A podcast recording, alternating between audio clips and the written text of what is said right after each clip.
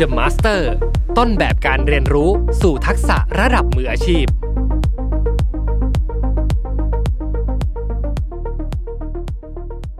สวัสดีครับ พบกับรายการ Remaster วันนี้ซีรีส์ The Master ครับ เรียนรู้ทักษะมืออาชีพ ผ่านบุคคลผู้เป็นแรงบันดาลใจอยู่กับผมอ้ำสุภกรอีกเช่นเคยครับ วันนี้ผมจะมาพูดถึงเรื่องของความร่ำรวยครับ ในมุมมองของผมนะครับ ถ้าหากว่าเราคิดถึงเรื่องของความร่ำรวยเนี่ยเราก็จะคิดถึงหลายเรื่องนะไม่ว่าจะเป็นการทำธุรกิจนะครับ การสร้างสินทรัพย์ของตัวเอง และอีกมากมายเลยสภาพแวดล้อมโอกาสต่างๆ ที่ทำให้คนคนหนึ่งเนี่ยสามารถที่จะร่ำรวยขึ้นมาเป็นมหาเศรษฐีเป็น billionaire กันได้นะครับ ซึ่งแน่นอนหลาย ๆ คนก็มักจะเข้าใจว่า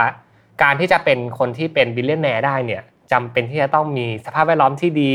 มีเพื่อนที่ส่งเสริมให้สามารถไปหาโอกาสอะไรใหม่ ๆ ได้เสมอใช่ไหมครับ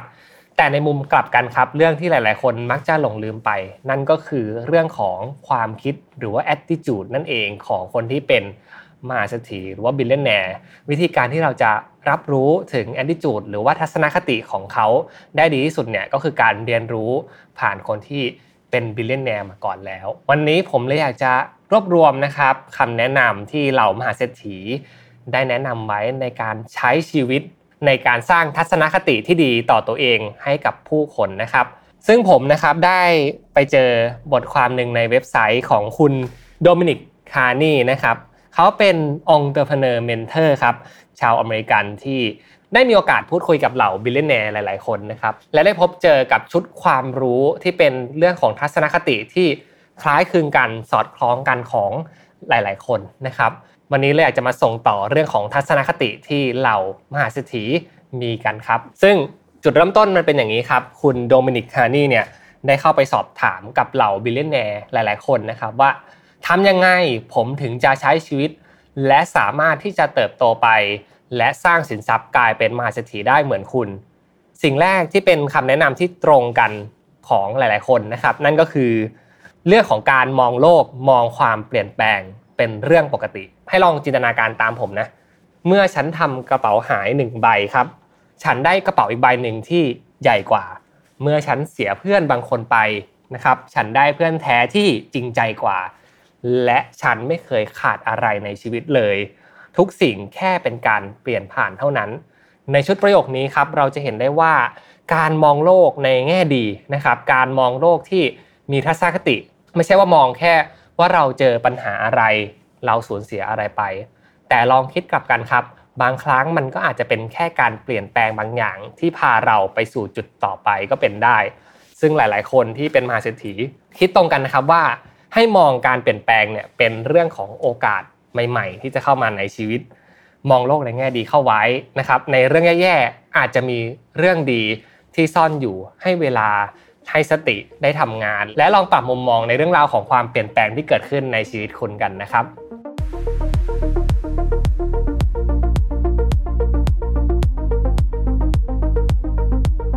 ต่อมาครับในคำแนะนำที่2ครับเป็นเรื่องของการปฏิสัมพันธ์กับผู้คน การสร้างความสัมพันธ์ การสร้าง networking ของตัวเองครับคำแนะนำมีดังนี้ครับก็คือ การคบค้ากับคนบางคนเป็นการลงทุนครับ และในขณะเดียวกันการคบค้ากับคนบางคนเป็นแค่ใบเสร็จ อ่านข้อความนี้อีกครั้งหนึ่งตั้งใจฟังดีๆครับ บางคนทำไมถึงเป็นการลงทุน นั่นก็เพราะว่าคนบางคนที่เป็นกัลยาณมิตรที่ดีครับ จะพาคุณไปสู่จุดที่ดีมากขึ้น ในขณะเดียวกันเราก็ต้องมองให้ออกว่าใครกันที่มาแค่เพื่อผ่านมาแล้วผ่านไป ไม่ได้ต้องมาทำผลประโยชน์ใดๆร่วมกัน หรือไม่ได้ส่งเสริมซึ่งกันและกัน ซึ่งจุดที่ billionaire นะครับเลือกที่จะพิจารณากัลยาณมิตรที่ดี นั่นก็คือเขาเป็นคนดีหรือไม่ เขามาส่งเสริม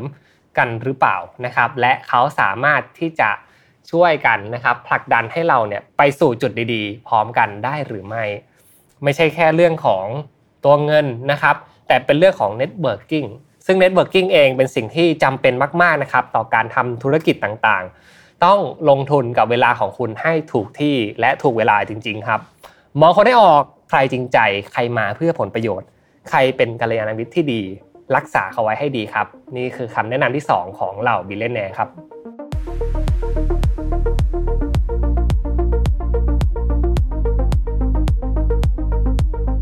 ข้อที่3ครับเป็นคำแนะนำเกี่ยวกับเรื่องของการลงมือทำบางอย่างให้ประสบความสำเร็จครับ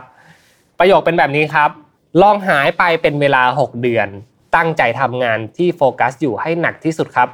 และ 99%ของปัญหาที่คุณเจออยู่ณตอนนี้ จะหายไปเช่นกัน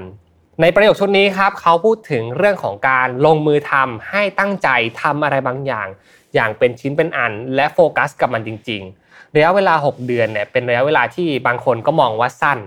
บางคนก็มองว่าเหลือเฟือแล้วนะครับ ใน 6 เดือนเราสามารถทำอะไรได้หลายอย่างครับ ตั้งหลักนะครับ ลงมือทำเก็บข้อมูลและพิสูจน์ว่าเราทำมันได้ดีมากน้อยแค่ไหน เพราะฉะนั้นครับ พอกันทีกับคำว่าเดี๋ยวนะครับ ให้เปลี่ยนมันเป็นคำว่าเดี๋ยวนี้ แล้วลงมือทำมันซะ สิ่งที่ดีที่สุดก็คือการลงมือทำตั้งใจทำอะไรทำให้สุดใช้เวลาให้คุ้มค่าครับ แก้ปัญหาต่างๆ ที่ค้างคาใจเราเราจะทำสิ่งนี้ได้หรือไม่ เราจะสามารถพัฒนาธุรกิจต่อไป ตามที่เราฝันจริง ๆ หรือเปล่า ทุกอย่างจะไม่เกิดเลยครับ ถ้าเราไม่สร้างเอาพุทจากการลงมือทำและพิสูจน์มันด้วยตัวเองครับ มีเวลาให้ตัวเองได้คิดทบทวนและลงมือทำให้มากนะครับ เวลาเป็นทรัพย์สินที่มีค่าที่สุดในชีวิตของคุณ เพราะฉะนั้นใช้เวลาให้อย่างเต็มที่เป็นประโยชน์ที่สุดครับ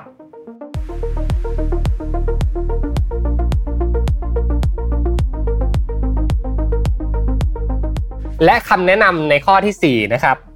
มีประโยคดังนี้ครับ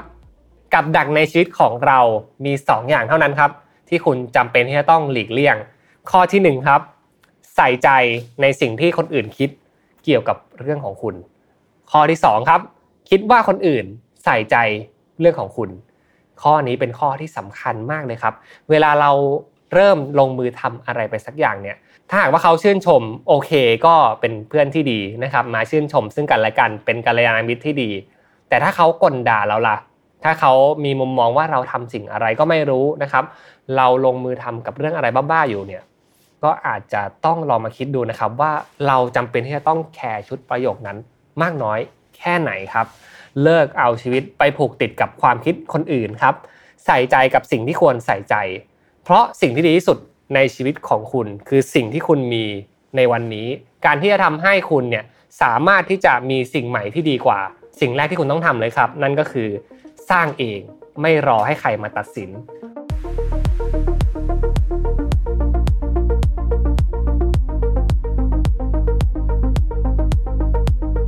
เพราะฉะนั้นนี่คือคำแนะนำทั้งหมดของเหล่าบิลเลียนแนนะครับ ที่อยากจะส่งต่อให้กับทุกคนในรายการ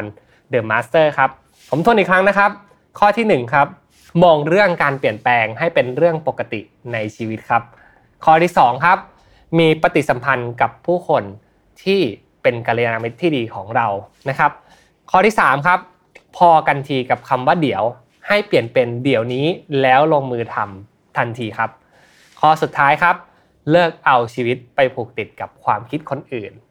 สำหรับวันนี้นะครับรายการ The Master ก็จบลงแล้ว หวังว่าทุกคนจะชื่นชอบกัน ยังไงเรามาพบกัน